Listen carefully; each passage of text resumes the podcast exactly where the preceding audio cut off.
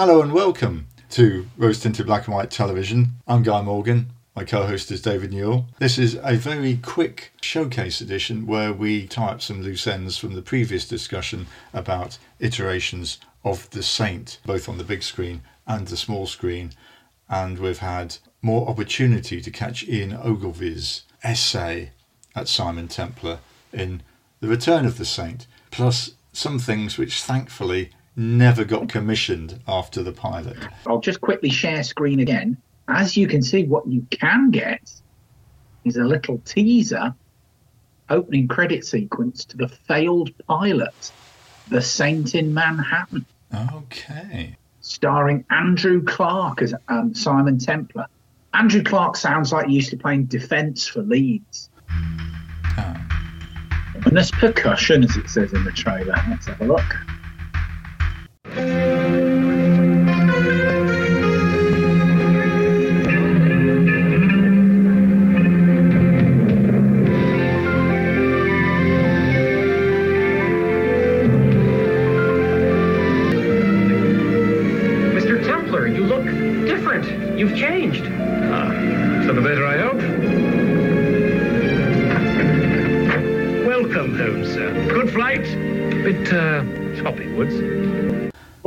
Go.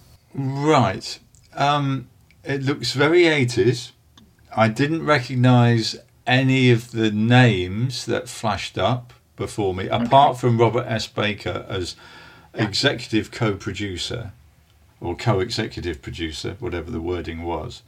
And I have to say, it looks like the Saint does Magnum PI. Including bringing over the moustache as well. Yeah. Was Andrew Clark English? Um, I don't know. I don't know. Well, obviously, there'd have been his time when he played for Leeds United.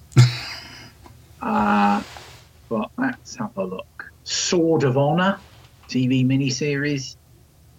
Um, the Dr. Blake Mysteries. Neighbours. Sounds Australian to me. Uh, yeah, yeah. I don't think he touched greatness. Adventures of Skippy, 1992 to 93. Girl from Tomorrow. Les Patterson saves the world. Strong Antipodean connection there. It- yes, Prisoner Cell Block H, um, Country Practice, Sons and Daughters, Anzac. So yeah, he's from Oz. I didn't know about it until we've just stumbled across it then. I can see why it didn't get picked up. Just from the titles. Um, I guess the next one we'll we'll try and track down will be Simon Dutton as the Saint. I'll leave that to you if that's all right. Thank you. I just thought I'd quickly show you this. Um, the Saint steps in to television. Two hours, four minutes. Video, 208. A documentary investigating the history of the popular TV series The Saint, without a capital S, from the 60s, narrated by no other than former Saint Roger Moore. And as you can see, there's some familiar faces, or names at least. Robert S. Baker, Roy Ward Baker, uh, Stuart Damon, um, Alexandra Bastedo, Karen Gardner, Burt Kwouk, Kate O'Mara, Roger Moore, amongst others. And if we go down a little further, it says it's edited from The Saint Steps In to colour. And if you go to that, there's a little less information on this. We've got that baffling anonymy here is that a two hour, four minute documentary is edited from a 50 minute one. How's that even work? Uh, maybe they plugged in some extra interviews. I'm not entirely sure. Just thought I'd raise that. That documentary, The Saint Steps In, is probably on YouTube. and we may be able to access it, and it would be quite interesting because I suspect that we might be able to lift some of the audio from the interviews purely for educational purposes. Of course, yes. Like um, guys at Newcastle After Dark do. They have a brilliant disclaimer at the beginning of all their YouTube postings, which are really worthwhile. Quite a lot of good stuff is revived on there. And it says this the, the copyright we get out is because this is being used for educational purposes. Um, and then you sit down and watch The Omen. Yeah, I think clips for educational purposes are okay, providing they don't run on too long. Returning to last week's showcase edition, which was about the various iterations of the Saint, and hmm. In Britain, we have this thing called Freeview, and on channel 50, it is called Great TV. All right, yes. They do roll things around, including Randall and Hopkirk, and Return of the Saint, which started. All right, I haven't seen Return of the Saint. Do they have the Persuaders on as well? Yes, The Persuaders is much more interesting to watch than Return of the Saint because of the chemistry between R. Rog and Tony Curtis. Return of the Saint is quite interesting, and I know that you wanted to talk about the difference about moving out of studio into location. We talked about it with the Val Kilmer film hmm. about how people can feel obliged to use their locations because they've spent so much money and because it's quite difficult to get to them. And so, therefore, you want it all on screen, usually to the detriment of the story. Very similar in case of Return of the Saint, because a lot of that is set in Italy or the south of Ah, France, okay. which looks very similar. And the reason why that is, is because it's an RAI co production. Oh, there we go. And the stuff that is made in Italy with an Italian crew obviously is dubbed because they didn't do sync sound in those days. So it's got this really strange feel. And Ian Ogilvy, when he is replacing his dialogue, and occasionally when he does it on the English ones, does a very passable Cary Grant impersonation. Oh, right. But not when he's actually being filmed in sync sound. and he's quite good. However, he's not Rog. And I think it is that thing of the late 70s. If you look at programs like this is post Sweeney, so it's hmm. all kind of thick ear stuff. There is the new Avengers, a lot of which is shot on location as well, including in France because they had some French money, and in Canada, as we know. There is Return of the Saint, which has quite a lot of location work abroad, presumably most of it in Italy, even though it's pretending to be in the south of France. And you have things like The Professionals. Again, not a lot of it is shot in the studio. Now, for people who don't know, Dave, what are the problems of filming on location as opposed to filming in a studio? Uh, well, you've got cost um, filming in a, a studio, or as we're seeing a lot in, in the Roger Moore episodes of the Saint, the back lot. So that, you know, many buildings become familiar to us. The archway, which just leads to a house which has a small curved staircase going up to the front door, um, we have seen in numerous episodes. In fact, I saw it in the Hammer film She not long ago. Oh, it's a very popular architectural feature, actually. you would have that ability to say, right, okay, we, we're just going out um, outside to film, um, or we're going to be, be in the studio. With outside and, and, and particularly locations, you've got a big logistic problem then of, of shipping a cast and crew, which means that sometimes there may be continuity errors, there may be continuity problems, there may be those bizarre pickups where you see someone like standing in front of a blue screen version of Piazza di Popolo in Rome with a big thick blue line around. So the cost um, would be considerable. And this was at a time when, you know, kind of like the early 60s or so, the May 60s, 70s, there may not have been that much cooperation or co production. And if we look at TV series at the time, the ones which um, for our fan base may have come across most vividly were the ones set in Greece. Because you had Who Pays the Ferryman, you had the Aphrodite inheritance, you had the Dark of the Sun, and all of a sudden we noticed that that big leap from studio bound TV episodes rather to wait a minute, that taverna looks really real. Oh, wait a minute, I know why it's really real because it is real. Um, and it, I, I suppose that the, there was that strange thing of audiences' expectations, because for a lot of series up until that point, we would, much like The Saint, we will be told that we're in an exotic location, Buenos Aires, Paris, Rome, Cannes, but we know quite safely that um, location-wise, we're probably not going to move off the back lot, and all the roads that are used do look like home county. Yes, I mean, I think there's obviously with cars and roads driving on the right or the left and the vegetation. Actually, filming some of that on location would be a really good idea instead of using our old friend stock footage. Hmm. if you had a second unit that could go out. One of the other things about location, you mentioned the logistics. Obviously, you have to feed people, you have to house them.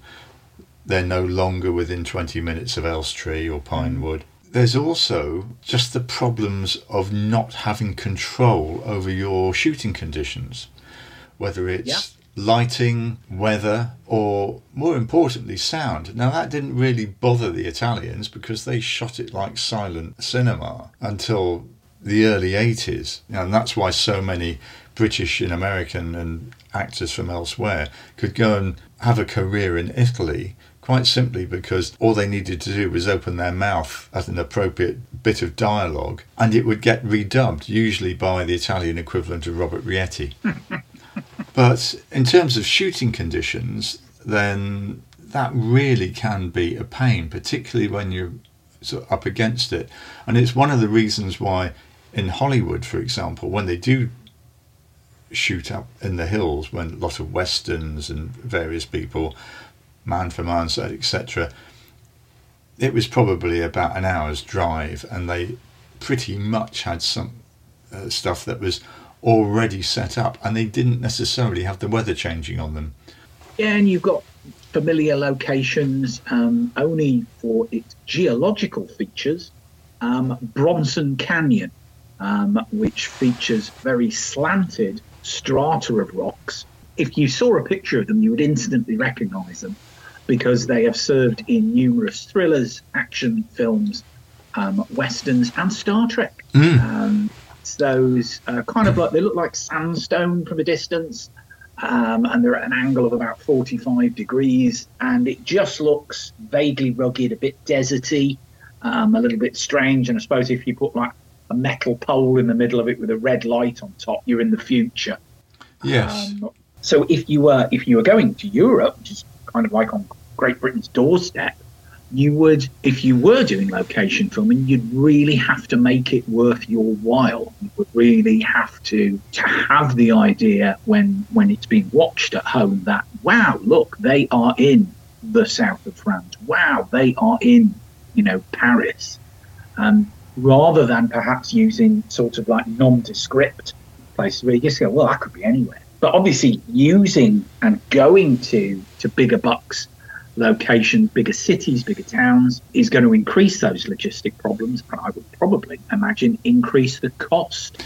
Yes, I mean the first episode of Return of the Saint, he's climbing up a mountain. I'm not quite sure how good a mountaineer Ian Ogilvy is, but it passes off quite well. It gets a bit sort of Eiger sanction right at the beginning, and there are people looking through a telescope from a terrace, and then mm. the saint gets down and then comes and complains to the MI6 people that he's just being used, and they want him to go to Albania, which I think is, from the looks of it, very similar in uh, landscape to Italy. Um, uh, yeah, because at the time, 78, 79, yeah, Albania would have still been a no-go zone. I think some people might argue it still is, but I don't. I don't wish to prejudge them. Um, it's certainly a com- coming from zone at the moment if the um, uh, government's immigration figures are to be believed. That's quite interesting. There, I can't remember if it's the second episode of The Saint, which is set in London and it's surprisingly cinematic.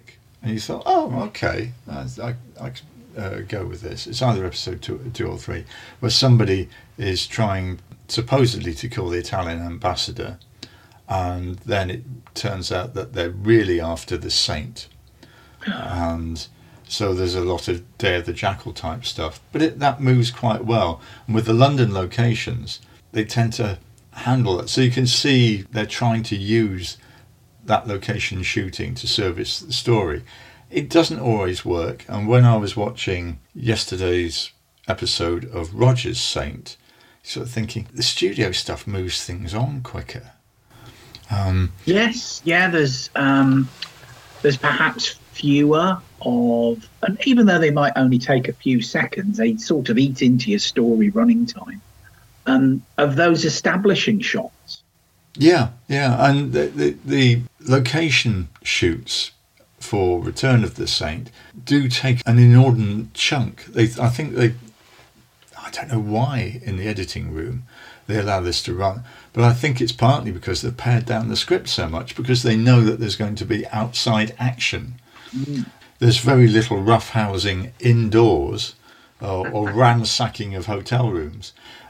Most of the action involves running up and down stairs or people falling down stairwells or but it's all out there in the open en plein air. And they had one of the latest episodes was George Cole as a mad scientist. Literally um, a professor or um, doctor of nuclear physics who had been turned down uh, from government service because he had an unstable personality and was paranoid, and then decided to hold London to ransom with a nuclear weapon. So hey, that sounds like seven days to noon. Yes, and I wouldn't care to hazard a guess about where they nicked that plot from. But on this point, Dave, what would you say the Saints' educational attainment was?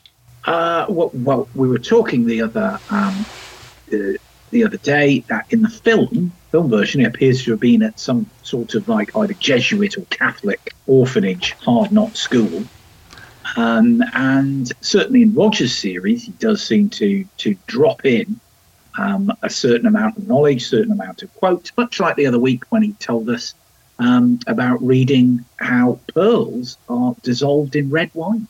But that was Terry Nation speaking through the saint.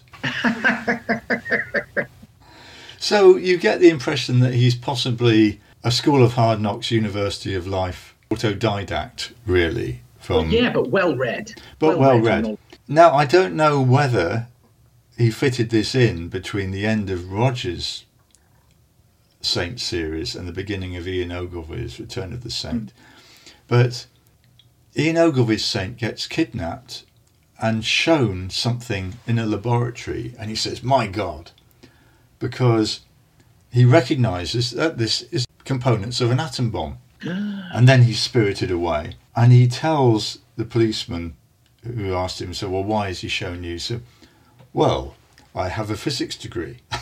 oh, right. Oh, and, very specific. Yes, and very handy for, you know, because he would know what it took to make an atom bomb. Um, so whether he did that between 1970 and 1977, I don't know. Um, Could have done.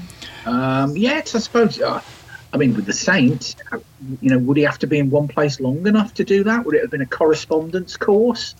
I'd have thought so. It, would be sort of, yeah. he'd be faxing in his homework, wouldn't he? Um, yeah, and in, when it comes to like, yeah, he, he can't just confine all his um, actions and hijinks to, to half term and the summer the summer holidays or the next semester when no I've got to get back I've got I've got an essay due. No, about the whole series, I think so far we're about halfway through. Ian Ogilvy makes a pretty good fist of what he's dealt with. Mm. And I think one of the main problems is that the Saint is much more roughy tufty, despite the fact that he wears a turtleneck tight shirt and flared trousers. He seems to have a lot of truck with mercenaries and military types, yeah. as well as being on call from MI6 and the police. He doesn't seem to get up to much illegitimate hijinks.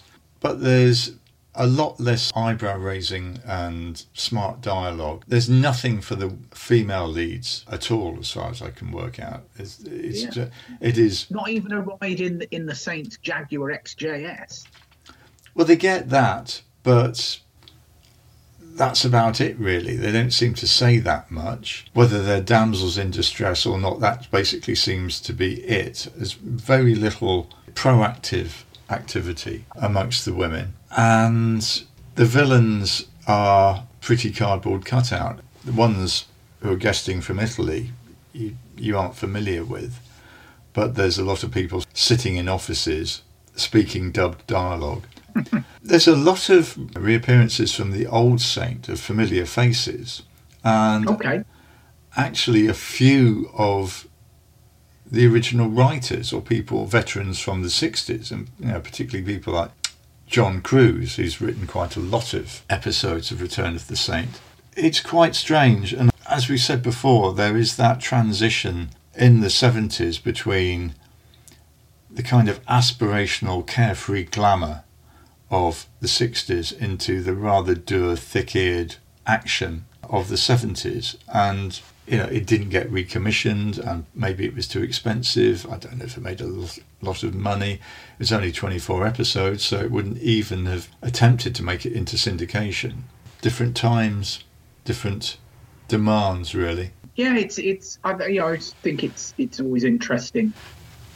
Um, in terms of a little bit of TV nostalgia, but also a little bit of history in terms of when there there seemed to be, and certainly probably the seventies were it when there there did seem to be that big move to um, location, location, location. Yes, and I think that was a mistake, really. Um, partly because it does interfere with the storytelling. Unless you have the budget to do all that show don't tell, Mm.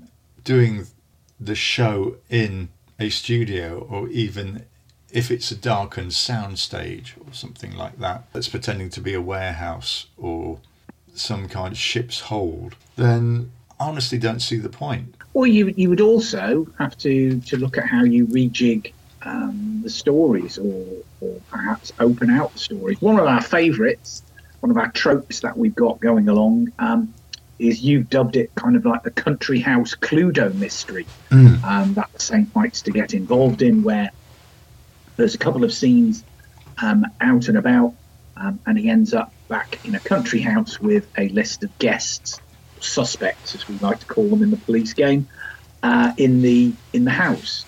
Um, and you've got the tension there comes from the confines of the fact that the saint is in the house with a murderer, or possibly a whole group of murderers. We we don't know. Um, and you know, if you swap that to a French chateau, and you were able to do loads of outside um, photography for it, it kind of like dissipate all that suspense. Yeah, and actually, you might as well do that with a with stock footage or a second unit. I mean, one of the things that I think Brian Clemens said that they were trying to do on the new Avengers that they wouldn't do establishing shots unless the actors appeared in it or the the car drives up and they get out. Rog did that, or his mm. lookalike did that in exotic places like Stevenage and it's a house. It's basically what are you going to do in the house? Are you going to do much stuff in the grounds? If you're going to pull back that wide, you're going to need a tank to make it look interesting because mm. otherwise it's small figures in the landscape. And once you get into the house, why not use a set if it's in the scene dock? It's yeah, just move some flats around. Yeah, I suppose that the, the devoted out there um, may begin to recognise um, not only external backlot locations, but maybe some internal locations as well. All the way it's been designed, you think, all right. The one that was on on Sunday, Geoffrey Keen's house looked eerily familiar. Yes, I think even Maybe he full, bought it off Anthony Quayle. I don't know because Anthony Quayle wouldn't be named there anymore. Possibly we get to see it in colour in later episodes um, and in other series. Of course, you can move the staircase around or shoot it from the other side. Um, but yes, I, I honestly think that there is a real problem with shows, and you see people trying to do that now, where programs have shifted to the south of France for probably because the weather is better. Um, and I don't know whether you caught Murder in Provence. Oh no, no, is that um oh, is it Roger Allam? Yeah. His wife is a law lecturer, and then she has to, does this long piece of exposition explaining the French legal system. And what uh, an investigating judge does. Well, that's handy because he's an investigating Um, it judge. is, and, and follows that old screenwriting doctrine of um, tell, don't show. Sure, Yeah. that's right. That's what we were told, weren't we, on our course? Oh, yes, yeah. When in doubt, Yeah. use a voiceover. yes. It'll help cut through a whole swathe of stuff. or possibly even a flowchart and diagrams. Yes, so I think that actually, unless you have some landscape and you're going to do some 39 step style of being chased across the Scottish moors, or you've got a train or something, there's very little that you can't do in a studio with second unit footage. And The only time that filming on location works really, really well is when it's filming near where you live and you've got the thrill of seeing like a big film unit and everything like that on your doorstep. Um, in Llandudno, the, the, the first one I remember being shot there was the um, it Granada epic um, A Family at War was um, filmed a little bit on um, on the beach and with yourself obviously with with York York is a great you know location in in that respect because I think it was is it Wild Alliance with John Stride and Julia Foster yeah, um, kind of like an early prototype uh, moonlighting kind of setup, uh, which was which was filmed on location there. So yeah, sometimes you know when you do see that that location work going on, and you realise, oh right, I wonder how where I live is being used and how it's going to end up looking. Yeah, the locations have to be integral to the story, and if you're going to do more than just establishing shots or cars driving along rugged mountain roads, then I mean, you can do a lot more with drones now, I suppose, but in the end, Yeah. you have to have people acting, and whether they're going to be doing most of their dialogue in the car, you sort of think, well, why not do it in the studio, really? Or stationary with a wind machine where you can control the conditions. unless it's that cost cutting thing of using locations which could double up as somewhere on the other side of the world. Um, and on my doorstep from Llandudno, um, there's the Welsh National Park of Snowdonia, which in its time doubled for China in um, Inn of the Sixth Happiness with Ingrid Bergman, doubled for the Chinese Russian border in The Chairman, the most dangerous man in the world, with, with Gregory Peck, with a bomb in his brain. Um, carry on up the Khyber, speaks for itself as to where's that set. Drum, again, doubling for mountainous northern India. Uh, so, yes, Snowdonia had a certain certain level of adaptability for it, and you didn't have to go that far, even though they did speak a foreign language. Indeed. Well, I think that just about wraps it up. Location work should be used sparingly and appropriately. Hmm. Mind how you go. You've been listening to Rose Tinted Black and White Television, the Showcase Edition. I'm Guy Morgan. My co host has been David Newell. We've been discussing the various iterations of The Saint. And if you want to hear what we think of the classic, the one and only Roger Moore Saint, the black and white episodes of which are going out on Talking Pictures Television, currently series three as we speak, you can listen to our review show where we will be reviewing The Scorpion, The Revolution Racket, and The Saint Steps In. I thank you.